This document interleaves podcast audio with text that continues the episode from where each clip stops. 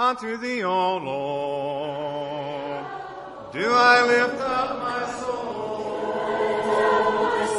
unto thee, O Lord.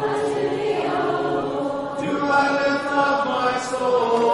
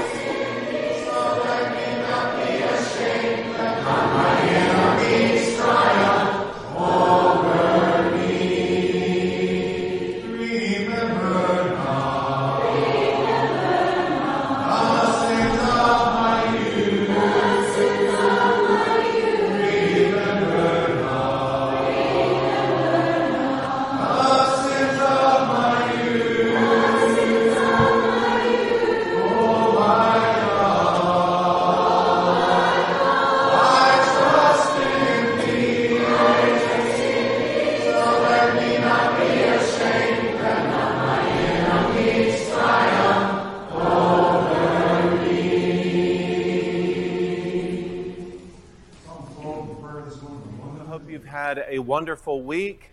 I'm very thankful that we were able to get through the remnants of the hurricane relatively unscathed, although there are some folks who are severely displaced in the New Orleans area and just north of that and east primarily. So we want to keep those folks in our prayers.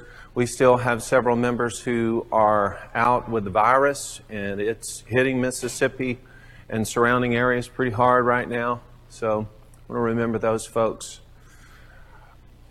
Melinda Hester's mother has been really uh, down lately. She had some issues. She fell recently and was in the hospital. She's returned home, but she actually fractured her knee and going to have to take care of that for a good while. She's also in a lot of pain related to uh, cancer and just want to remember her in our prayers. There's a long list of people that we just keep continually before God, and some of you have been on the list, but you've returned, and we're very grateful for that. We're going to sing a song, have our prayer, and then we'll begin our Bible class. We have another Bible class that's taking place over there in the annex. It is a study of evangelism. So if you'd like to participate in that, that's, that's great. You can make your way over there if you like to. I will remind you, though, that over there there's a requirement for a mask. So if you need one of those, there's some out there in the foyer. We're going to sing 853, 853. We'll sing the, let's sing the first and second verse only. Isn't that crazy? Not first and last, first and second. I know. You, you'll have to look at the words because we're just not familiar. Let's sing those two and then have our prayer.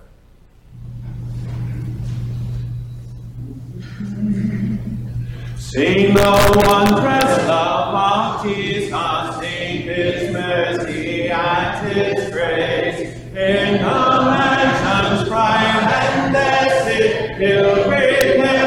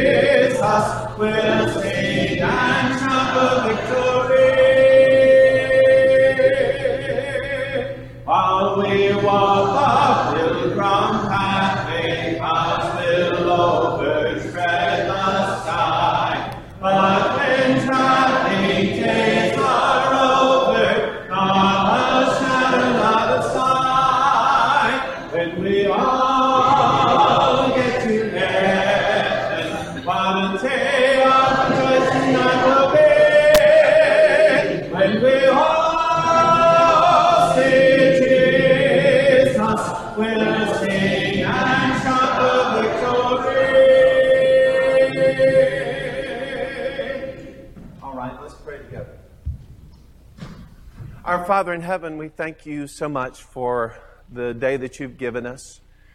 And we're thankful, thankful for all that that entailed. Uh, some of the uh, remnants of the storm that's passed by, and we're thankful for protection in this area and for the sunshine, and just a reminder of the many ways that you provide for us. Father, we're aware of circumstances in the Gulf and especially around New Orleans, people who still are displaced, have no power, uh, not even certain where their next meal will come from. And we pray, Lord, that relief that's there will uh, reach the people who need it most, and we pray that more relief will be on the way. And we thank you uh, for opportunities that we have to help in some of these relief situations. We pray for uh, those who are affected by what's happened in Afghanistan, and we pray for those Americans that still remain and those who are sympathetic to our nation that they can be returned to their homes safely. And Lord, we pray that just in the political world that you would you would help those people who are in positions of power and authority to make those decisions that best benefit uh, the good of this world, but especially we think about those decisions as they impact the spread of your kingdom. And despite what happens and what we hear in the news, I pray that uh, you can open up doors of opportunity even in those very difficult places. We pray for our sick, and especially we think of those affected by the virus right now, and some have returned, some still are quarantined or undergoing treatments, we pray for their deliverance and return very soon. We pray for the health of this congregation. You'll help us to come back together as a body. We pray, Lord, that we'll not be fearful of these things, but we'll be trusting and we'll be wise uh, in uh, the things that we do. And as much as is possible, uh, that we'll be protected from the virus and its ills. We pray also for those who are sick with other uh, conditions and those who have had surgeries or have had injuries.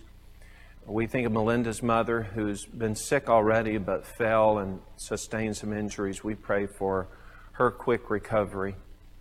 Lord, I ask that you'll bless us as we're studying your will together especially as we're thinking about stewardship, and then tonight in particular, as we think more about the abilities that you give us. And I pray, Lord, that through our examination of these things, that you will help us to identify the work that we specifically are walking in. And then help us not only get busy in that, but to keep that going and not to ever give up.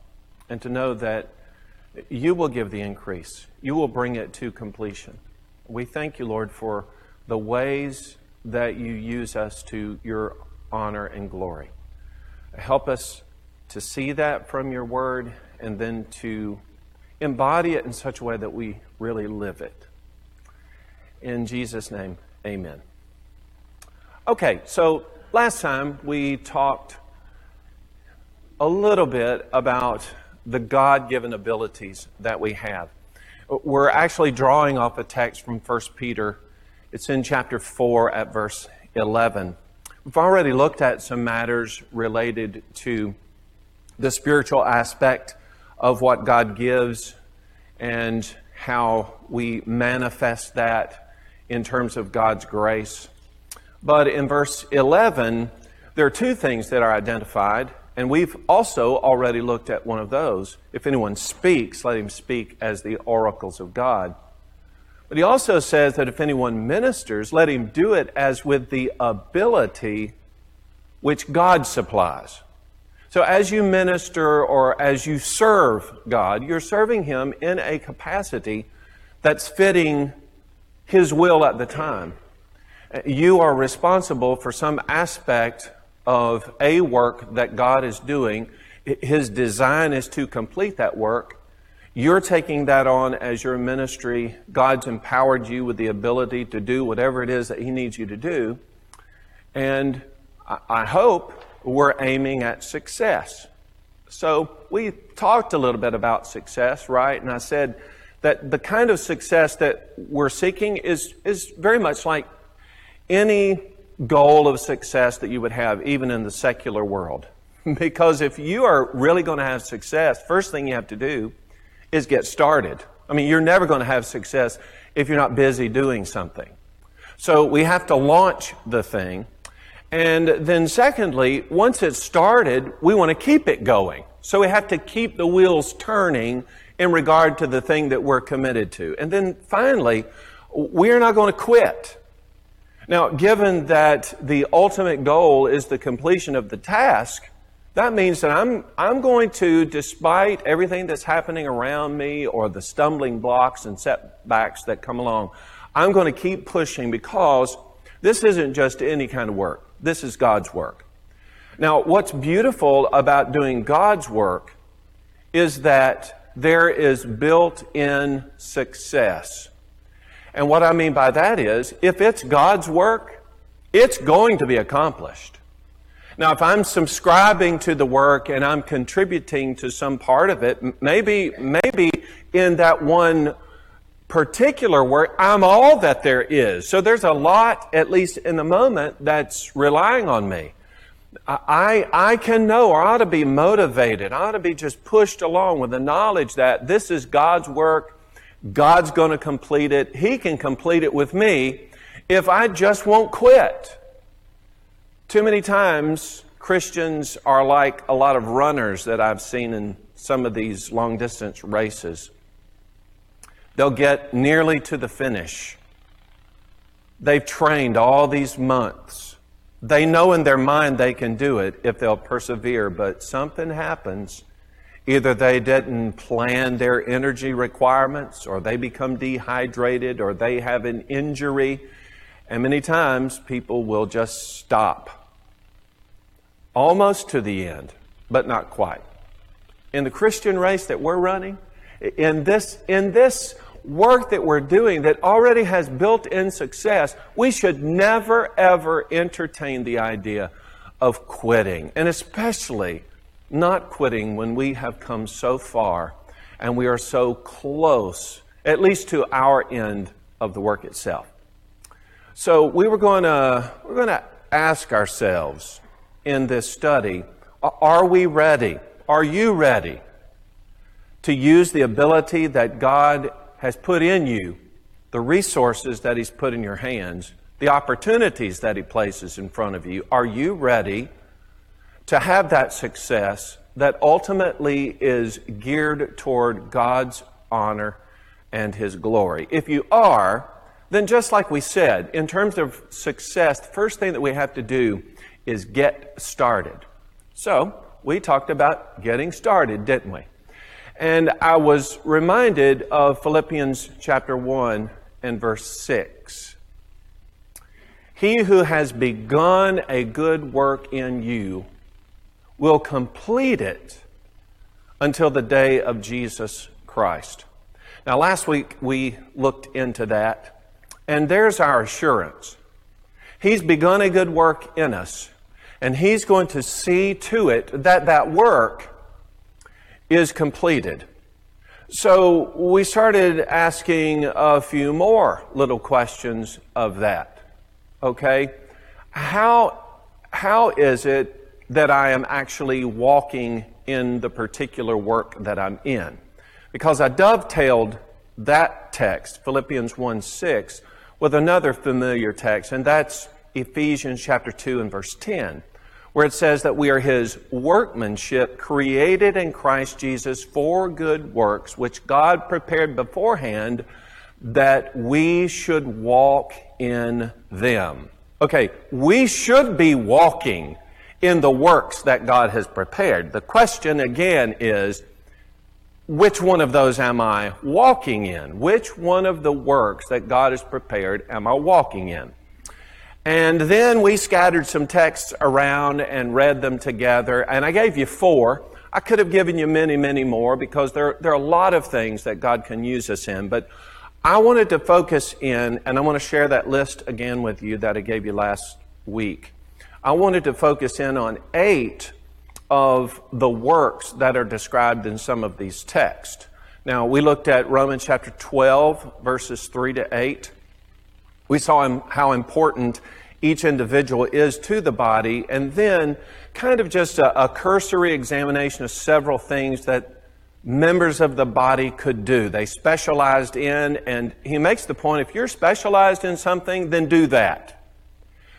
Another text was Ephesians chapter 4, verses 11 and 12. And in, in that whole chapter there, especially the first parts of it, we're talking about the unity that's found in the body and all those things that are working together, each individual part, each responsibility, especially in terms of leadership, it seems in this passage, all of those things combine together to equip the church, to edify it, to build it up, to create the unity that we all desire.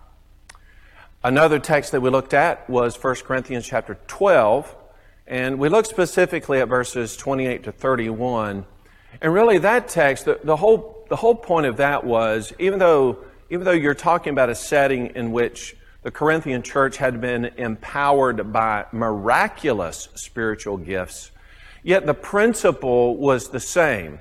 Whatever it is that you have, use it in the very best way that you can use it. You're not using it in order to elevate yourself above somebody else to say, well, look at what I've got. Boy, I must be more important to God than you. That's not why we do it. We do whatever is in our hand, capability, responsibilities, opportunities, resources, whatever it is. We use those things to God's glory, not to our own. And then the final little piece of the puddle, puzzle was just one little statement that you find in 2 Corinthians chapter 1 verses 3 and 4 and that had to do with the idea of consoling how how God is the the father of uh, he's the father of mercies and the God of all comfort. Okay, so out of out of that mix of texts then I, I wanted to pick out several, eight in fact, of those works that are described there that you and I can be involved in. And probably I'll list some of them. You'll say, well, Ken, I'm already in that. What I want to be asking then is, okay, how is it that this work in particular brings glory and honor to God? Now, I want to stop right there for a minute and define a term for you, and it's the word glory. Do you know what I'm meaning when I say the glory of God or God is glorified?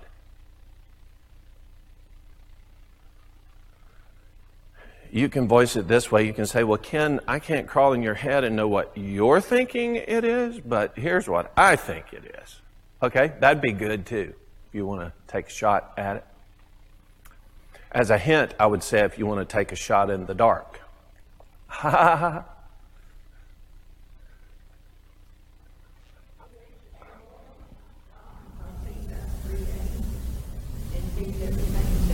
Yes, we should but we still didn't define the word. But good use of the word. uh, pardon?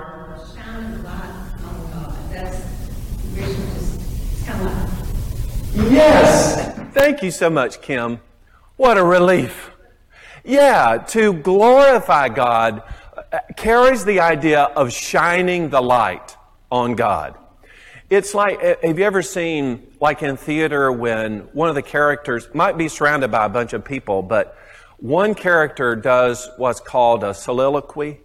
He stands among the group, but usually it dims and the spotlight's put on them.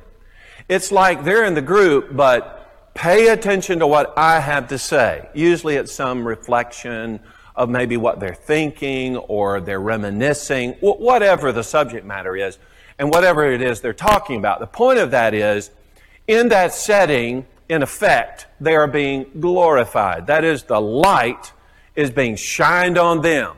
All of the attention is placed on them. Okay, now, think about this. When we do whatever work it is for the Lord, whatever it is that He prepared beforehand that we should walk in it, whatever work I'm walking in, I am not walking in that so people will look at me and go, wow, you are like the best fill in the blanker I've ever seen. That's not what motivates us to do it. What should be motivating us to do whatever it is that we do is that God will receive the glory for it. Reminds me, maybe it does you too, of what Jesus said in Matthew 5, verse 16, right? Let your light so shine before men that they may see your good works, but what? Glorify your Father who is in heaven. Yeah, they'll see what you're doing, and yeah, they'll say, wow, but they glorify God because that's your point. That's why you're doing it, is to bring glory and honor to God. Okay, so let's go through very quickly a list of the things that I wanted to share with you from the, those major texts that we read. One, I think we talked about a little bit last time, and that was the idea of giving or benevolence. Now, you want to know what giving is. You're contributing something of what is in your possession as a steward to a, a, work or benevolence. It might not be money. It might be feeding somebody or giving them water. Uh, Matthew 25, 35, 36 comes to mind where I'm, I'm helping others and then in the process of doing that, I'm actually doing it for the Lord. That's glorifying God.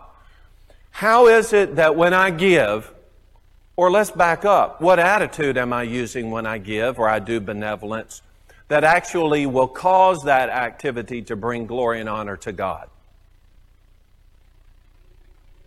Okay, I'm going to give it cheerfully. I'm going to give it as I have done what to myself? Did, something to my heart. I've already purposed it in my heart, right? Okay, now let's say uh, that might be true in terms of passing the collective tray around on a Sunday, but is that the only point at which we do benevolence? Uh, in fact, no, right? I mean, that, that is a corporate thing we do Uh, in a worshipful setting with a heart that's right and already prepared, but there will be opportunities for you to have a benevolent spirit all through the day. So, how is it that when I interact with a benevolent case, that I am able through that to give glory and honor to God? How might I do that? Uh, let me give you an example. I'm pretty sure that if you help somebody out who's in need, I don't know, here's a great benevolent case it's not even really about material things other than you were in the parking lot, I don't know, maybe at Walmart, and one of those Walmart cops was not there with the cart with the pump on it or whatever. So you saw they had a flat tire, you stopped, you helped with the flat tire. They turn around, are they happy or sad with what you just did? Man, they are so, they pat you on the back. You are like the best person in the whole world. Now they are happy and thankful for you. But what does this present you with an opportunity to do? Okay, you could invite them to worship. But, but in, the, in the moment of the benevolence, they're thankful that you did that. But what, what you're wanting to do is share with them what motivated you to help in the first place. And what would that be? Yeah, you know, it, it never hurts us to identify people, identify for people who exactly we are. You know, hey, I'm just a, a follower of Jesus, wanting to help people in need. Something as simple as that takes the moment where you got the pat on the back and puts it where? It puts it on the one you serve. I don't know if that was a goofy illustration or not, but I hope you get the idea that w- what I'm doing in terms of giving and benevolence, I'm not doing so that I'll win Benevolent Spirit of the Year award, or that people will notice that I did it. In fact, in most cases, probably nobody's going to know it except you and the person that you're helping. And there will also be opportunities in your life to do a thing anonymously. People are funny when with anonymous gifts. They want they they want the anonymous component, but it wouldn't hurt if somebody found out I did it. No, please don't strive for that. Okay. A second thing. How about evangelism? Oh, Ken, you just went kind of to the other side of the earth Okay, I don't mind reaching out people and fix their tire or give them a meal or something to drink, a bottle of water, whatnot. Man, evangelism. How is it that we glorify God in doing evangelism, in sharing what you know about your salvation? How does that glorify God?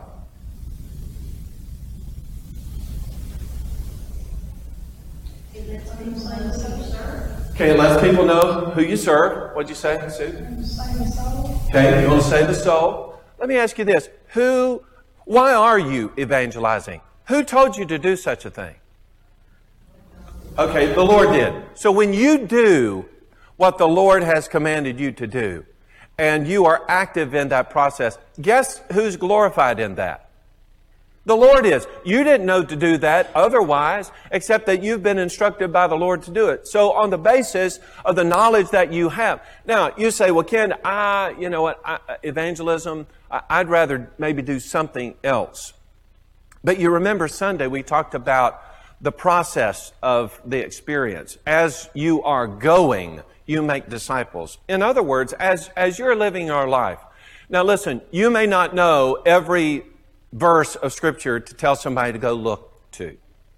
You may not have an idea of the answer to many of the questions that they would ask you. But here's something that you do know.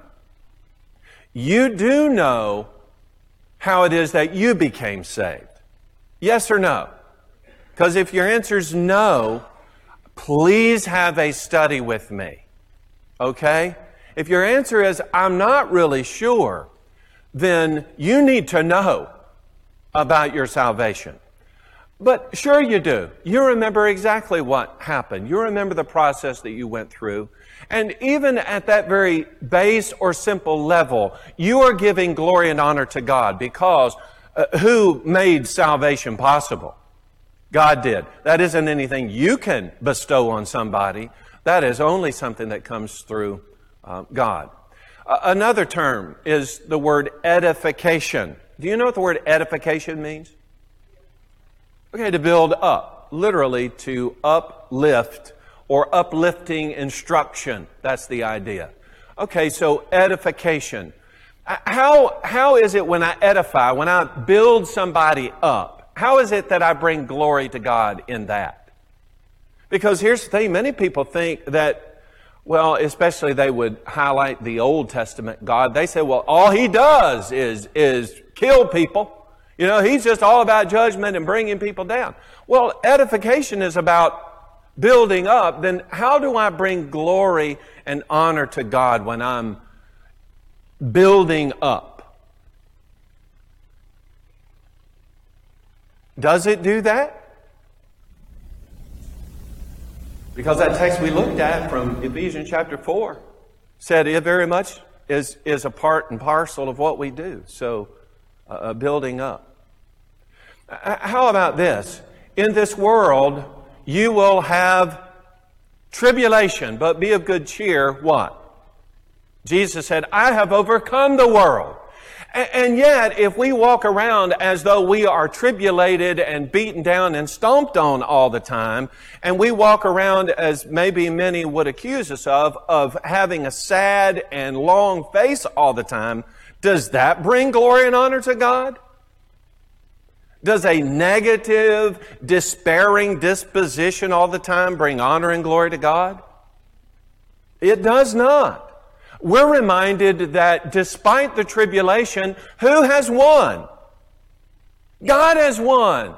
So you're going to face tribulation, but be of good cheer. Why would you be filled with joy? Because He has He has overcome. You can be an agent of that, can't you? Nod your head this way. Um, and by the way, would now be a good time to be an edifier? Ab- absolutely, it would be. Okay, a fourth term would be consolation, or being a, another word for that would be a comforter. Is, is offering consolation to people a means by which we glorify and honor God? I'm trying to condition you to say yes to all these questions. Okay. Yes, absolutely. Now, let's think now. The, the, the reason that it glorifies God is because it's from God. And we looked at 2 Corinthians chapter 1 verses 3 and 4 and we found out that as pertains to God, does He know something about comforting and consolation? Okay, He's the God of all comfort. And then that text tells us that we are able to comfort others because what has happened to us? We have ourselves been comforted by God. Now think about that. Maybe we should look at these categories in another way. First of all, how has this affected me? In terms of consolation, maybe someone, God, or God using someone and it flowing through them, them being that conduit through which the comfort of God comes or the consolation of God. When I experience that comfort, then I then knew exactly what it is to be comforted by God. And then when I saw an opportunity to comfort or to console, when I did that, then that's not me. They say, well, oh, you've just learned so much how to cope with your experience. I'm just so glad that you came here of your own, own volition from the experience that you've learned so much and you just shared that with me and you've helped me so much. Yeah, that's true, but let me tell you something about what I experienced. I feel this way because of well, what reason? How do I glorify God in this? Well, w- one thing, you say simply, right? I've experienced the comfort, the consolation of God. When Paul talked about that, like in 1 Thessalonians chapter 4, you know, the very last verse, verse 18, he said, You comfort one another with these words. Now, what, what words or what event had he been talking about that was comforting to those folks? Second coming of Christ. There is going to be, for the child of God, what? A resurrection, right? We're going to meet the Lord in the air. It's going to be amazing. You are able to comfort others because the comfort that you've received. I'm going to tell you, death the experience of death can be a traumatic thing, but when we have the consolation of God, there's the knowledge of life to come, more to come. I can't imagine the kind of despair that a person must feel if they have no concept of God or don't believe in a life beyond this one. I can't, I can't imagine that. I can't imagine the despair and the hopelessness that should, could go with that. As a child of God, you can become the agent or the means by which God is glorified through consolation. After all, He is the Father of mercies and the God of all comfort. And then there's a matter of just simply encouragement. And that again goes to the idea of the oneness of the body and how it was to build up. How do you and I glorify God by encouraging one another?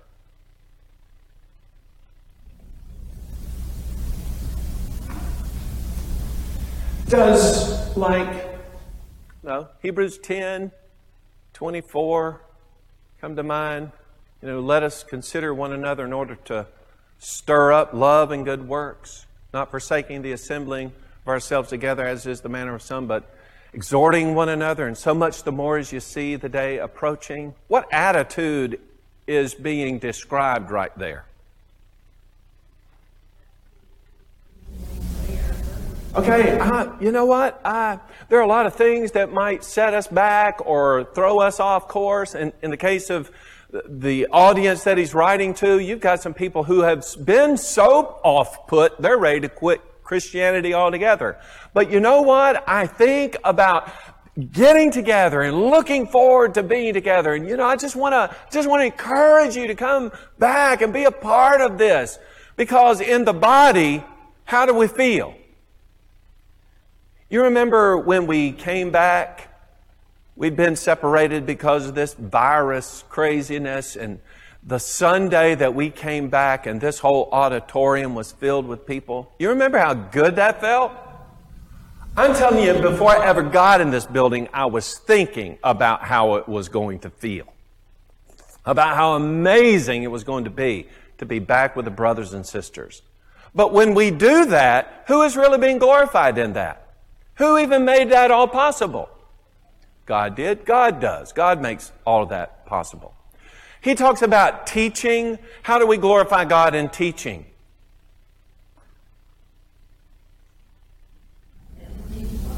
Okay, it's remember, it's His word, right? So when I'm speaking His word, that's not of my own. If it is of my own, you know what it's worth? This much. So if it's God's word, then as I am I'm becoming the conduit through which the word is being presented, then God is being glorified. We say that is true, but it's true not because me, it's true because of its source. It comes from God. Another interesting category that's mentioned in, uh, at least in a couple of places, or at least alluded to in one, is the idea of administration. Now, what is administration?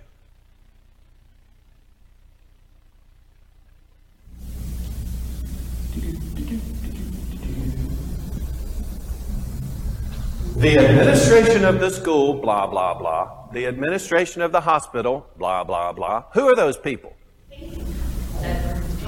Okay, they're in charge. They oversee. They, they order things. They put things in more. They administer. they uh, make applications. So they help guide us. Uh, where would you find administration in the church? Okay, in, in our leadership, in our, in our elders. I think that's the idea there. So how do we glorify God? If you are a person that's gifted you have the ability, maybe you've been trained some way in administration. How is it you glorify God in that?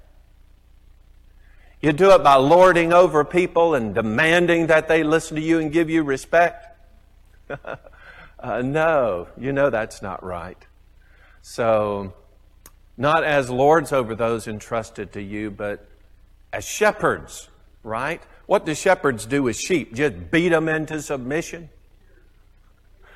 Okay, you lead them. Uh, one reason you don't beat sheep into submission is because sheep are pretty dumb. so all you would do is kind of damage your sheep. You've got to come up with something clever in order to lead them, right? And so you're not going to be abusive to them. You're going to lead them. You're going to, going to, you're going to care for them. And that is, that is the idea of the administration within the body. It is not a lording over it's not a demand for respect, but you earn respect because, first of all, we're all striving to serve the Lord. So your capacity in that as the administrator is to facilitate everybody's ability to serve the Lord. And when you do that, then you're bringing honor and glory to the Lord. Absolutely you are. And then the last thing that I was going to mention was the idea of exhortation. Anybody know what the word exhortation means? Okay, it, to, to encourage, that's a good definition. Uh, it means to urge somebody in that sense of encouragement or to persuade somebody. Actually, when a, when a preacher preaches his sermon, they sometimes refer to that as hortatory exhortation. He's standing up there preaching, trying to persuade people or to urge them or to encourage them to act in a particular way. So if you, if you have, if you are walking in the work of exhortation, then how is it that you will be able to bring glory to God? How do you shine the light on God? Okay, uh, it could be the example of your life. Uh, Paul told Timothy, who's the young preacher, right, to be an example to the believers in word, conduct, love, spirit, faith, and purity. That would be exactly right. And again, uh, kind of dovetailing that, if I'm encouraging you to do something, then what?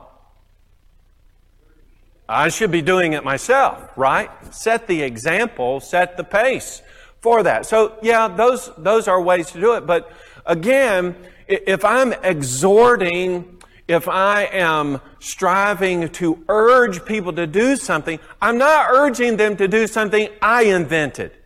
I'm not urging them to get on my team. I'm urging people to do what? To recognize whom? God, right? I'm, I'm, I'm, again, I'm trying to put the focus, trying to put the light on God. So I got, listen, we all need to ask ourselves, what is it, maybe one of these eight or some other thing you find scripturally, what is the work that I am currently walking in? And when you figure out what that is, maybe you've already done that. You've been in that for a while. Then keep going. Do not stop. I wanted to look at some passages with you because I want to ask that question. How do I, how do I keep it going? Right? How do I keep going? Would someone read Titus chapter 3? We want to look at verses 8 and verse 14. Titus chapter 3, verse 8 and verse 14. Somebody get that quickly and read it for us. Woohoo! Here we go. This is a these things that those who have believed in God should be careful to maintain good work. Okay, stop right there. They should be careful to do what? To maintain good works. What does it mean to maintain a good work? We're talking about keeping it going. What does it mean to maintain something? Okay, not giving it, going to, going to, keep it going along. Does anybody have a different translation from that? Something along the lines of the person ought to be devoted to or devote themselves to good works. Okay, you see that is another translation of the word that, that we have here for maintain. Actually, at, pardon? Uh, Titus chapter 3, verse 8. You'll also find that same word in verse 14. We'll look at it in a second. Marilyn's going to read that for us in a second. Okay, so it has the idea maintain in the sense of being devoted to something. So I'm maintaining it not like I'm over here watching it, but I'm doing what? I'm all in it, right? This is my work and I'm what? I'm all in it. But another way that that word is sometimes translated is to rule over it. Now, that also, uh, to me, even in a stronger sense, gives the idea that, you know, it's not like one of those guys that's in a nuclear station whose his job is to watch the dials. So he just sits there all night and he watches the dials. Not that kind of maintenance. We're talking about the kind of maintenance that isn't just about observation. It's about getting in that thing and literally ruling it. Because what are you? Let's go back to our original study. You are the, starts with an S, ends with a D, and has a steward in it. Steward in it. Okay, you're the steward of God. What has God given you? whatever it is that this work is. So what does he expect you to do? Just kind of sit back and watch it go? No, he expects you to dive right in. He wants you to rule over that thing. Okay, read verse 14.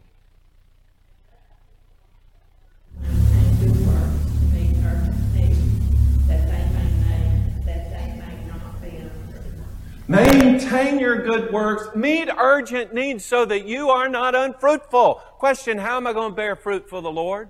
Somebody says, well, you know, you got to do this or this or this or this. Stop. There is a work for you to do. You're going to bear your fruit in what work? Uh, Marilyn's work? Is that where you're going to do? No. You're going to do it in uh, Brother Crow's work? No. You're going to do it in whose work? Uh, the one that you have been assigned to do. The one that you are quote unquote, ruling over. And you're going to give it all that you have in order to satisfy it that God can be glorified in that work. Also, yes? Things that I do, I think, well, this is, and I get this courage so bad, but it's not what I'm doing, it's why. Not what, why. Exactly, exactly. Our motivation is huge here. 1 Corinthians chapter 15 verse 58. Someone read that one or if you just know it, just quote it for us. First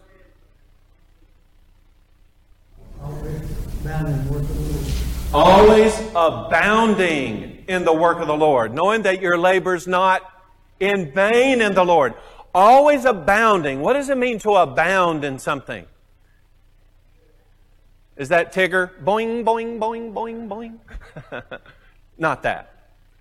To abound, typically you would think to abound means, well, I'm doing good at it. You know, I'm, I'm, I'm over the top on it.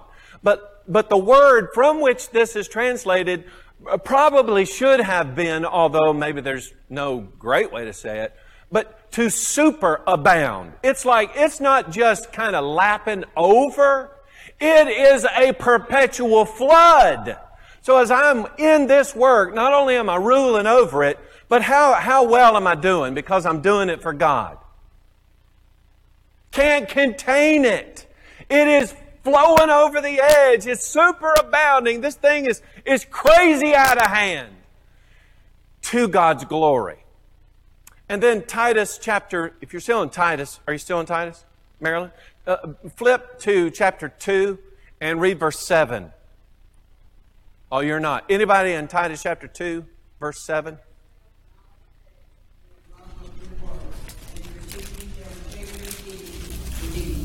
Okay, be a model of good works. And this goes back to uh, Joan's reference a moment ago. You are an, if you're a model, you're an, starts with a EX. You're an example of how to do this thing. Okay, so I'm already saying, boy, I'm in it, I'm going at it, I'm trying to bring glory and honor to God, and as I'm doing it, I then kind of am setting an example for other people to see. And then also, uh, Bridget, verse 14. Titus 2.14. Who gave himself for us to redeem us from all uh, lawlessness and to purify for himself a people for his own possession who are zealous for good works. Zealous for good works. What, did it, what does it mean to have zeal for something? On fire. I'm fired up. Man, this is my thing. Think about it. You know, if you, uh, this is just another test for you just, just to help you. You're thinking, uh, what is that I do? What is that I do?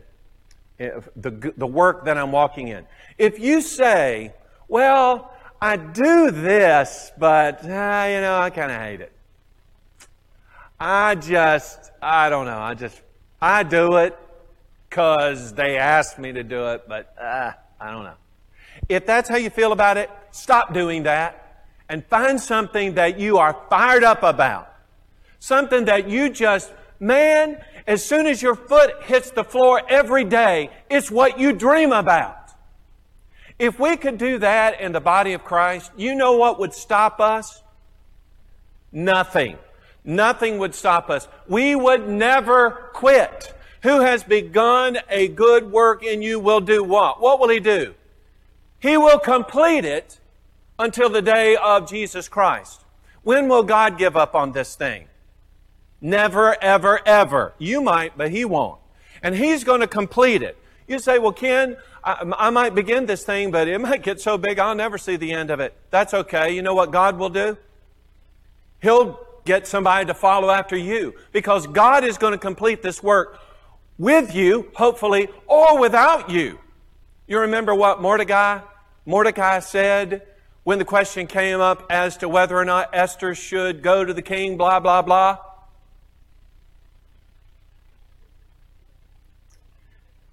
Yeah, you know what? If you don't go, that's fine. Then you and your family, you'll be lost to history. And God will raise somebody else up to do it. But who knows? And this is for you too.